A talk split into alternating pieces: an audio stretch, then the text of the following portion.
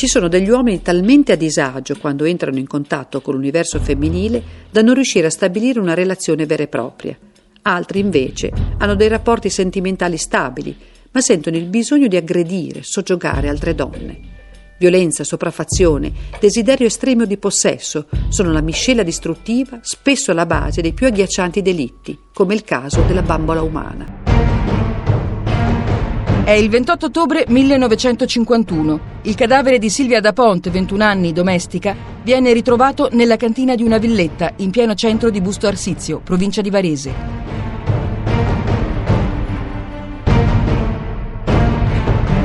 Nel palazzo dove viene rinvenuto il corpo abita la famiglia presso cui Silvia prestava servizio da un anno. Al piano superiore invece c'è l'appartamento in cui risiede Carlo Candiani, 70 anni, vedovo, uno stimato commerciante che vanta legami di parentela con alcune delle più importanti famiglie della cittadina. L'autopsia effettuata sul cadavere accerta che la morte è avvenuta per stenti e denutrizione. Si pensa a un atto volontario, ma si formula anche l'ipotesi che Silvia sia deceduta per asfissia a causa di un difetto nei tubi del gas della cantina dove magari era scesa. Le ipotesi non convincono il capitano dei carabinieri Angelo Mongelli, che crede invece nella pista dell'omicidio si reca in via Galilei e incontra Carlo Candiani.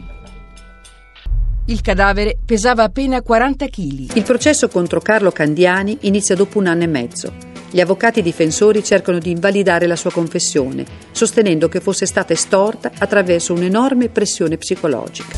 L'obiettivo dell'accusa invece è quello di dimostrare che non si è trattato di semplice omicidio colposo, ma dell'esito estremo di un'ossessione morbosa. Durante il secondo interrogatorio col capitano Mongelli, Candiani stesso aveva ammesso che seguiva tutti gli spostamenti di Silvia. Era incollato alla finestra quando lei usciva per le commissioni ed era ancora lì a guardarla quando rientrava. Il processo termina il 30 aprile del 1953, dopo due settimane di dibattimenti. Il verdetto di colpevolezza per i reati di ratto, con l'aggravante del fine di libidine, omicidio volontario e occultamento di cadavere. Candiani è condannato a 25 anni di prigione, poi ridotti ad 11 in Cassazione.